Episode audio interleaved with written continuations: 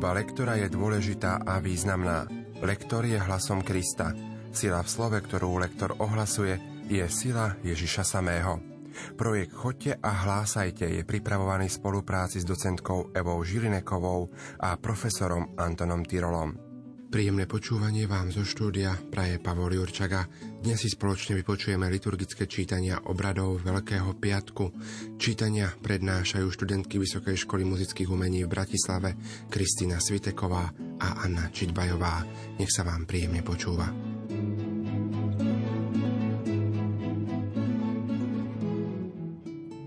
Prvého čítania veľkopiatočnej liturgie je štvrtá pieseň o pánovom služobníkovi. V Izaiášovom prorostve sa nachádzajú celkové štyri zvláštne texty s touto témou. V dejinách výkladu písma už zaznelo množstvo komentárov k týmto textom, nad ktorými treba konštatovať, že najuspokojivejší výklad je ten, ktorý sa vzťahuje na Ježiša Krista ako na Mesiáša, ktorého predpovedal Izaiáš a ostatní proroci.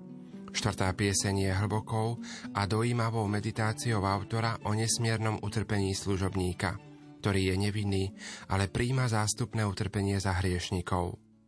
Čítanie z knihy proroka Izaiáša Boh hovorí Hľa, môj služobník bude úspešný, bude povýšený, vyzdvihnutý a veľmi slávny ako sa mnohí nad ním zhrozili, lebo bol zohavený, že sa výzorom nepodobá človeku a vzhľadom sa neponáša na ľudí, tak rozoženie mnohé národy. Králi pred ním zatvoria ústa, lebo uvidia, o čom sa im nevravelo, a spoznajú, čo nikdy nepočuli. Prorok hovorí, kto uveril, čo sme hlásali? A pánovo rameno komu sa zjavilo. Veď vzýšiel pred ním ako ratoliestka sťa koreň z vyschnutej zeme. Nemal podoby, ani krásy, aby sme naň hľadeli. Ani výzor nemal, aby sme po ňom túžili. Opovrhnutý bol a najposlednejší z ľudí, muž bolestí, ktorý poznal slabosť, ako niekto, pred kým si zakrývame tvár, opovrhnutý a preto sme si ho nevážili. A on niesol naše neduhy. Vzal na seba naše bolesti. No my sme ho pokladali za zbitého, strestaného Bohom a pokoreného. Ale on bol prebodnutý pre naše neprávosti, pre naše zločiny stríznený. On pre náš pokoj znášal trest – a jeho rany nás uzdravili. My všetci sme blúdili ako ovce, každý zahol svojou vlastnou cestou. A pán na neho uvalil neprávosť nás všetkých. Týrali ho, on to ponížene znášal a neotvoril ústa.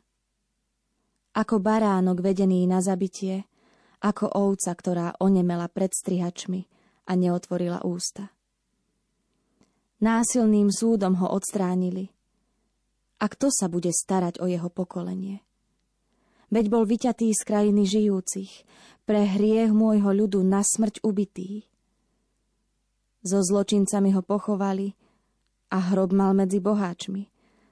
Hoci sa nedopustil neprávosti, ani lesť nebola v jeho ústach. Pán dovolil zdrviť ho slabosťou.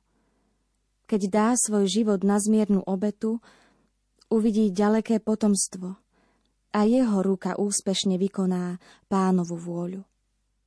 Po útrapách svojej duše uvidí svetlo a nasíti sa poznaním. Boh hovorí, môj spravodlivý služobník ospravedlní mnohých a sám ponesie ich viny. Preto mu dám ako podiel zástupy a s mocnými sa bude deliť o korisť pretože vydal na smrť svoj život a započítali ho medzi zločincov. A on niesol hriech mnohých a prosí za hriešnikov. Počuli sme Božie slovo. Slovo má docentka Eva Žilineková. Venujeme sa teraz štvrtej piesni o pánovom služobníkovi. Boh predpovedá jeho úspechy a slávu. Ale samozrejme máme tu aj všetko to utrpenie zachytené, ktorým potom pán Ježiš, keď to teda prenášame už na pána Ježiša, ako to bolo aj myslené, ktoré pán Ježiš prežíval. Pozor si dajme na hneď druhý riadok, bude povýšený, vyzdvihnutý a veľmi slávny. Je to isté stupňovanie.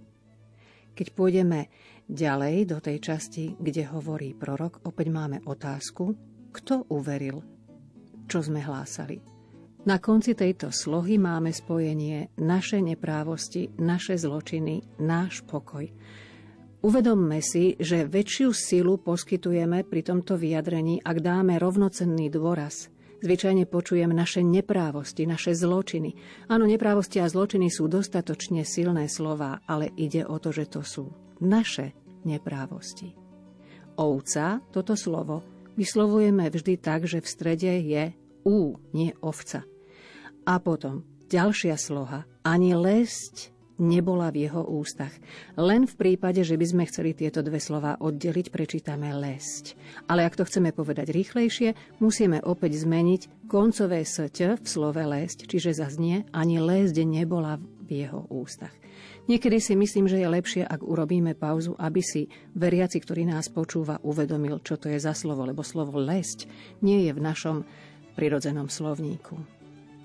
Môj spravodlivý služobník ospravedlní mnohých a sám ponesie ich viny. To je už v závere, keď hovorí Boh. A úplne posledný verš a prosí za hriešníkov. A tu vás ja prosím, aby bol dôraz na tomto slovese.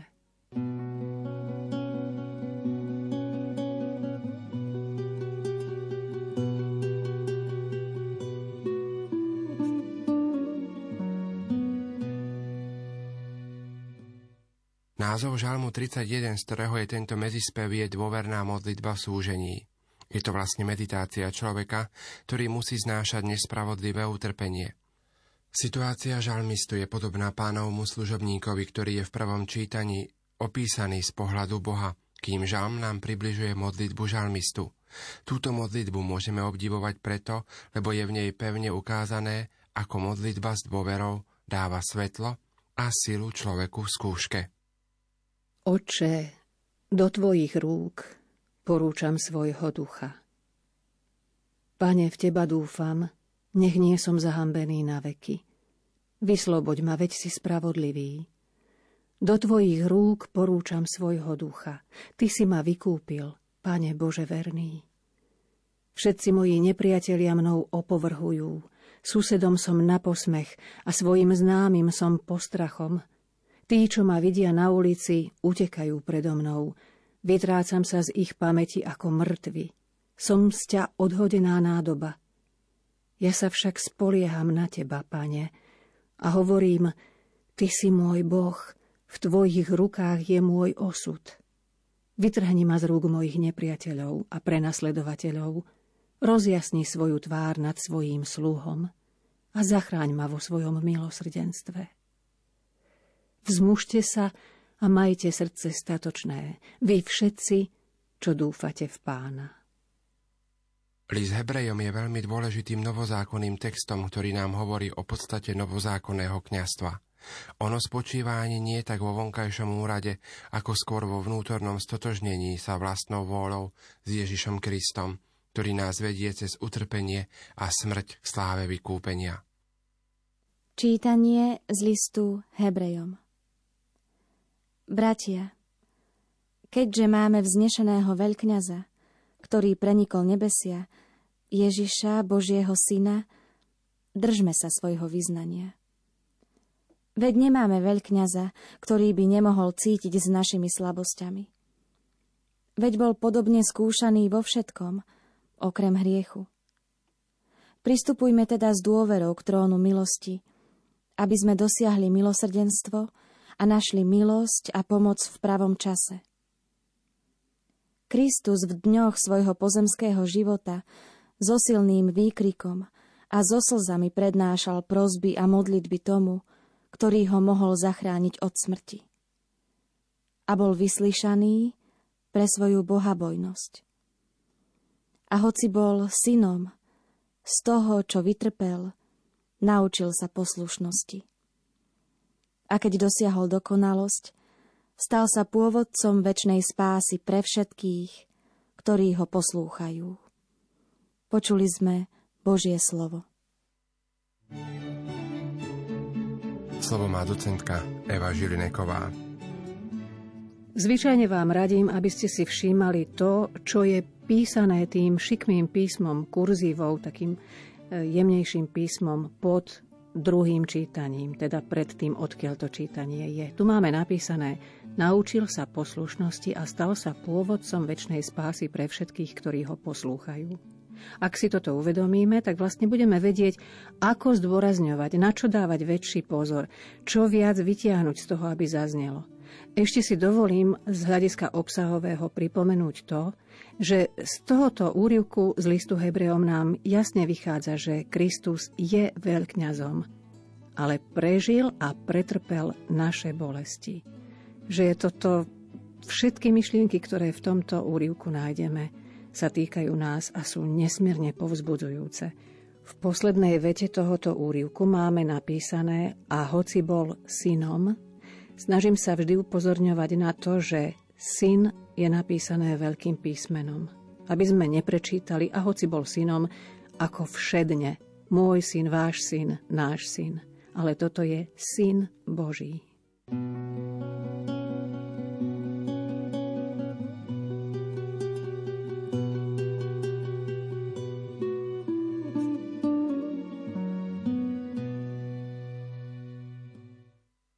Veľký piatok sa čítajú Jánové pašie, opis utrpenia a smrti Ježiša Krista. Opis umúčenia pána podľa Jána vyznieva ako opis cesty kríža, ktorej žiari cesta slávy. Evanielista sa podľa autorov sústreďuje len na niektoré detaily. Ježiš král, ja som, veľkonočný baránok, prítomnosť matky pod krížom a niektoré zas vynecháva, potenie sa krvou, Judášov bosk, posmech spod kríža. Celý opis umúčenia sa delí na 5 veľkých scén. Ježiš a jeho odporcovia v Gecemanskej záhrade, Ježiš pred Anášom, Ježiš pred Pilátom, Ježišov kríž a pochovanie.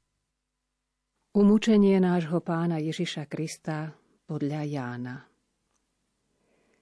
Ježiš vyšiel so svojimi učeníkmi za potok Cedron. Tam bola záhrada. Vošiel do nej on i jeho učeníci.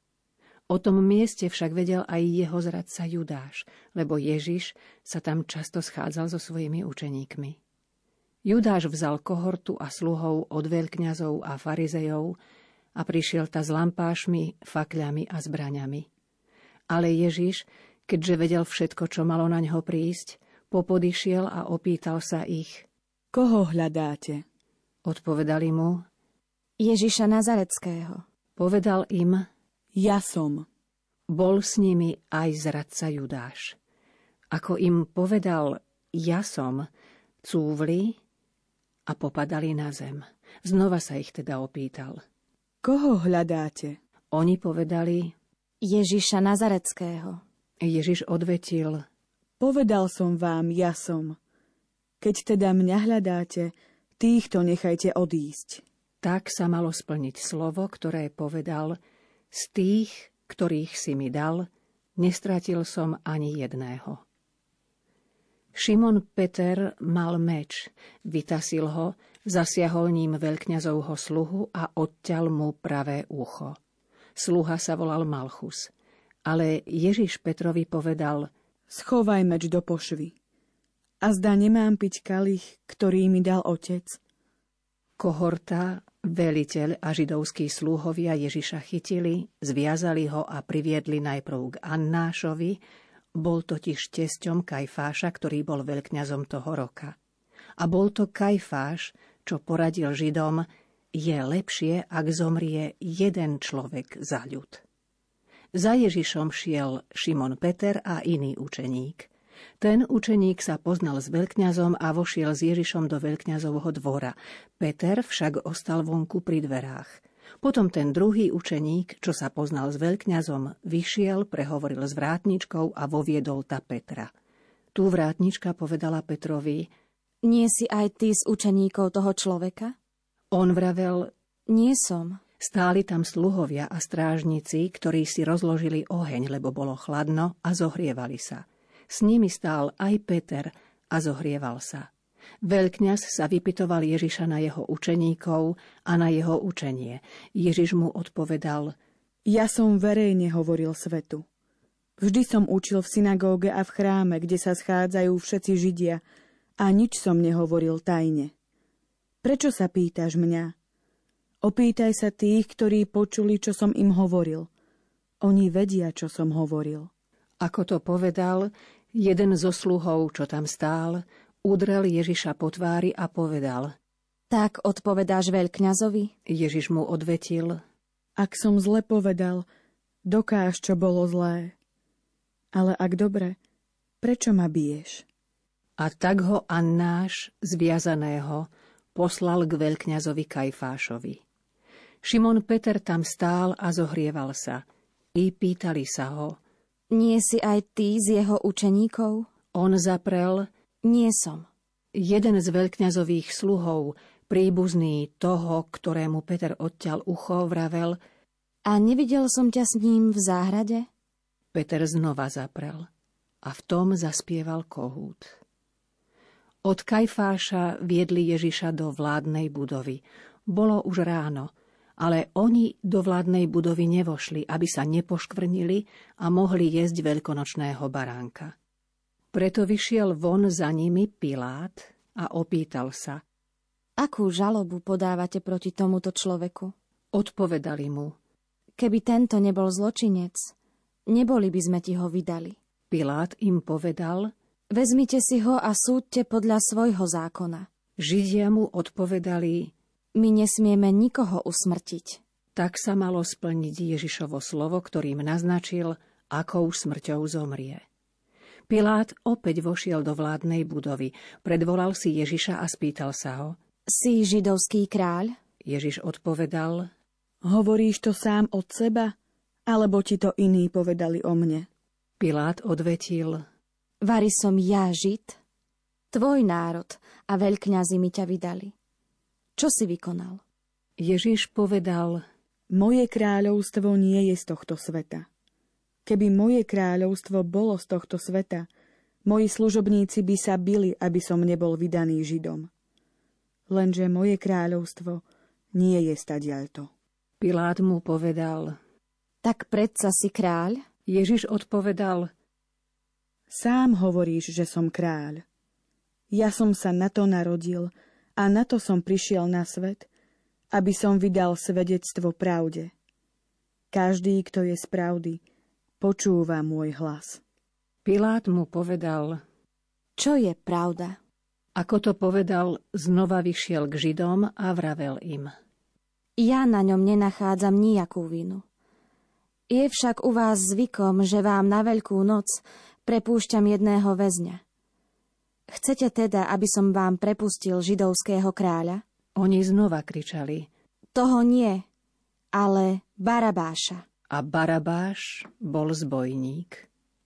Vtedy Pilát Ježiša vzal a dal ho zbičovať. Vojaci uplietli strnia korunu, položili mu ju na hlavu a odeli ho do purpurového plášťa. Prichádzali k nemu a hovorili Buď pozdravený, židovský kráľ. A bili ho po tvári. Pilát znova vyšiel a povedal im Pozrite, privádzam vám ho von, aby ste vedeli, že na ňom nejakú vinu nenachádzam. Ježiš vyšiel von s trňovou korunou a v purpurovom plášti. Pilát im povedal, Hľa, človek, len čo ho zazreli veľkňazi a ich sluhovia, kričali. ukrižuj, ukrižuj ho. Pilát im povedal, Vezmite si ho a ukrižujte. Ja na ňom nenachádzam vinu. Židia mu odpovedali, My máme zákon a podľa zákona musí umrieť, lebo sa vydával za Božieho syna. keď to Pilát počul, ešte väčšmi sa naďakal. Znova vošiel do vládnej budovy a spýtal sa Ježiša. Odkiaľ si? Ale Ježiš mu neodpovedal. Pilát sa ho spýtal. So mnou sa nechceš rozprávať. Nevieš, že mám moc prepustiť ťa a moc ukrižovať ťa? Ježiš odpovedal. Nemal by si nado mnou nejakú moc, keby ti to nebolo dané z hora. Preto má väčší hriech ten, čo ma vydal tebe. Od tej chvíle sa Pilát usiloval prepustiť ho. Ale Židia kričali, Ak ho prepustíš, nie si priateľom cisára. Každý, kto sa vydáva za kráľa, stavia sa proti cisárovi. Keď Pilát počul tieto slová, vyviedol Ježiša von a sadol si na súdnu stolicu na mieste zvanom Litostrotus, po hebrejsky Gabata. Bol prípravný deň pred Veľkou nocou, okolo poludnia. Tu povedal Židom. Hľa, váš kráľ. Ale oni kričali, Preč s ním, preč s ním, ukrižuj ho. Pilát im povedal, Vášho kráľa mám ukrižovať. Veľkňazi odpovedali, Nemáme kráľa, iba cisára. Tak im ho teda vydal, aby ho ukrižovali. A oni prevzali Ježiša. Sám si niesol kríž a vyšiel na miesto, ktoré sa volá Lepka, po hebrejsky Golgota. Tam ho ukrižovali a s ním iných dvoch z jednej i druhej strany, Ježiša v prostriedku. Pilát vyhotovil aj nápis a pripevnil ho na kríž. Bolo tam napísané Ježiš Nazarecký, židovský kráľ. Tento nápis čítalo mnoho židov, lebo miesto, kde Ježiša ukrižovali, bolo blízko mesta a bol napísaný po hebrejsky, latinsky a grécky. Židovskí veľkňazi povedali Pilátovi, Nepíš, židovský kráľ, ale on povedal, som židovský kráľ. Pilát odpovedal, Čo som napísal, to som napísal. Keď vojaci Ježiša ukrižovali, vzali jeho šaty a rozdelili ich na štyri časti pre každého vojaka jednu. Vzali aj spodný odev, ale tento odev bol nezošívaný, od hora v celku utkaný. Preto si medzi sebou povedali, Netrhajme ho, ale losujme oň, čí bude. Aby sa splnilo písmo, rozdelili si moje šaty a o môj odev hodili los. A vojaci to tak urobili. Pri Ježišovom kríži stála jeho matka, sestra jeho matky Mária Kleopasova a Mária Magdaléna. Keď Ježiš uzrel matku a pri nej učeníka, ktorého miloval, povedal matke. Žena hľa, tvoj syn. Potom povedal učeníkovi. Hľa, tvoja matka. A od tej hodiny si ju učeník vzal k sebe. Potom Ježiš vo vedomí, že je už všetko dokonané, povedal, aby sa splnilo písmo. Žij s ním. Bola tam nádoba plná octu. Nastokli teda na izop špongiu naplnenú octom a podali mu ju k ústam. Keď Ježiš okúsil ocot, povedal, je dokonané. Naklonil hlavu a odovzdal ducha. Keďže bol prípravný deň, Židia požiadali Piláta, aby ukrižovaným polámali nohy a sňali ich, aby nezostali telá na kríži cez sobotu, lebo v tú sobotu bol veľký sviatok. Prišli teda vojaci, polámali kosti prvému aj druhému, čo boli s ním ukrižovaní. No keď prišli k Ježišovi a videli, že je už mŕtvy, kosti mu nepolámali, ale jeden z vojakov mu kopiou prebodol bok a hneď vyšla krv a voda. A ten, ktorý to videl, vydal o tom svedectvo a jeho svedectvo je pravdivé. On vie, že hovorí pravdu, aby ste aj vy uverili. Toto sa stalo, aby sa splnilo písmo, kosť mu nebude zlomená. A na inom mieste písmo hovorí, uvidia, koho prebodli. Potom Jozef z Arimateji, ktorý bol Ježišovým učeníkom, ale tajným, lebo sa bál Židov, poprosil Piláta, aby mu dovolil sňať Ježišovo telo. A Pilát dovolil. Išiel teda a sňal jeho telo. Prišiel aj Nikodém, ten, čo bol kedysi u neho v noci. Priniesol asi sto libier z mesy mirhy z alou. Vzali Ježišovo telo a zavinuli ho do plátna s voňavými olejmi, ako je u Židov zvykom pochovávať. V tých miestach, kde bol ukrižovaný, bola záhrada a v záhrade nový hrob, v ktorom ešte nik neležal. Tam teda uložili Ježiša, lebo bol židovský prípravný deň a hrob bol blízko. Počuli sme slovo pánovo. thank you